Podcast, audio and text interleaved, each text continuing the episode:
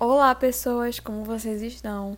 O assunto de hoje é sobre problemas da resistência bacteriana e dividimos em três tópicos, começando pelos conceitos, depois consequências e por fim daremos algumas alternativas para a resistência bacteriana. Então vamos lá para o assunto de hoje. Foi através da invenção do microscópio pelo pesquisador Van Leeuwen que, por volta de 1670, foram notadas as bactérias. E após isso, existem alguns acontecimentos que foram bem importantes para a criação dos antimicrobianos como por exemplo os experimentos de Louis Pasteur, que levantou a hipótese de que esses microorganismos fossem patogênicos.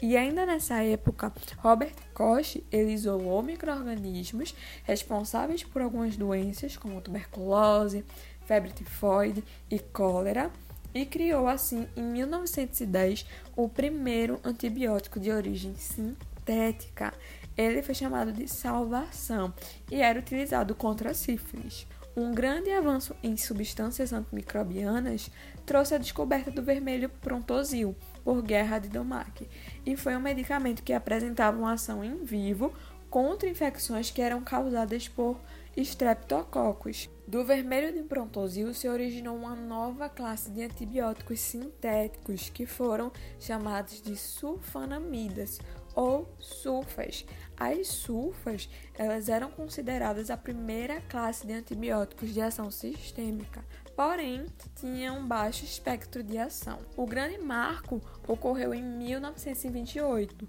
que foi a descoberta da penicilina pelo pesquisador Alexander Fleming. A eficácia da penicilina disseminou seu uso e, além de infecções, passou a ser utilizada para dores em geral e também a febre.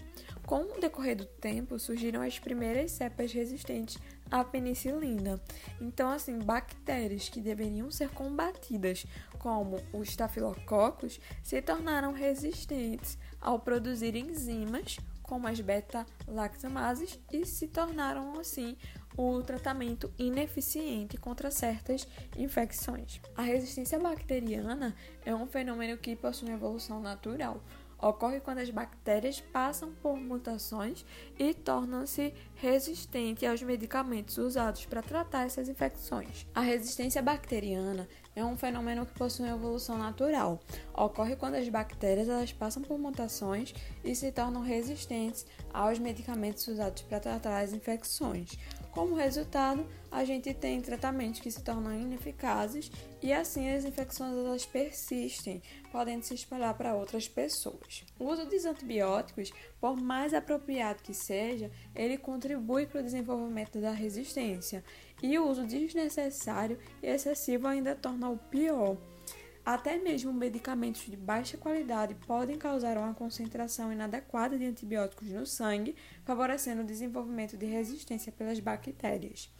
Por isso, algumas companhias farmacêuticas têm enfrentado o desafio de desenvolver novos medicamentos eficazes no tratamento de bactérias multiresistentes. A resistência bacteriana é um dos maiores obstáculos da saúde pública, já que as doenças infecciosas são uma das principais causas de morte em todo o mundo.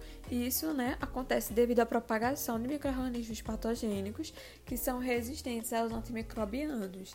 E existem várias consequências relacionadas a esse assunto, começando pelo mau uso de antibióticos, né, que são administrados na agropecuária e também em hospitais.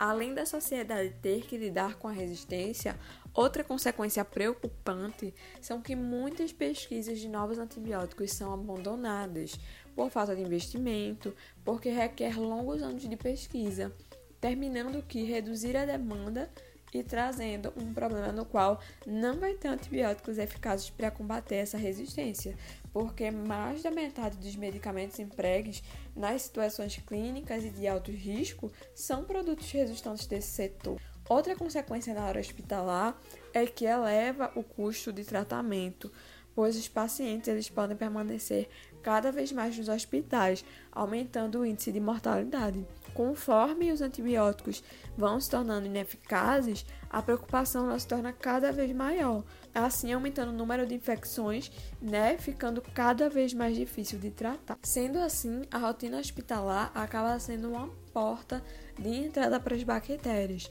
principalmente os instrumentos de trabalho que os profissionais de saúde necessitam, onde o uso de antibióticos é intensificado, porque promove a resistência de bactérias nesse ambiente. Para finalizar, nós temos algumas medidas para evitar a resistência bacteriana, certo? Algumas alternativas para essa resistência.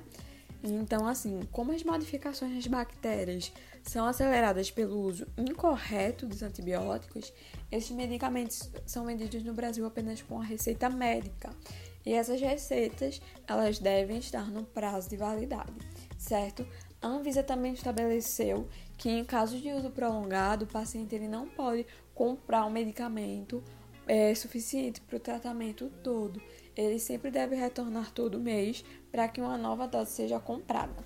Essas medidas, apesar de serem consideradas pouco práticas por alguns pacientes, é uma forma de inibir o uso incorreto, certo? E é necessário criar o hábito na população para que o medicamento seja comprado apenas com receita e a pessoa sempre tem que cumprir o que é recomendado pelo médico. A OMS ela também lançou uma estratégia que é chamada de uma só saúde para combater a resistência antimicrobiana em diversas frentes.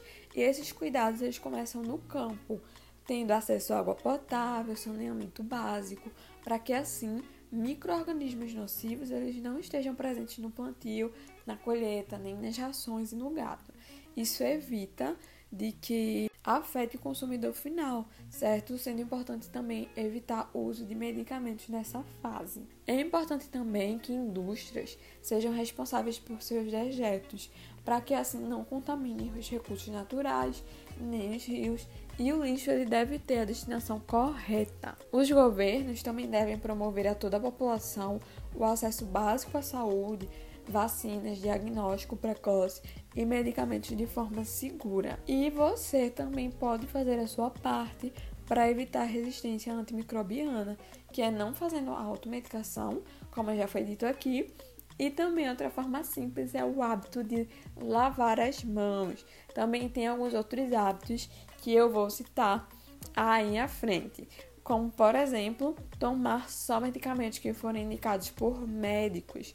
Você também deve respeitar os horários e as doses indicadas para os medicamentos, certo?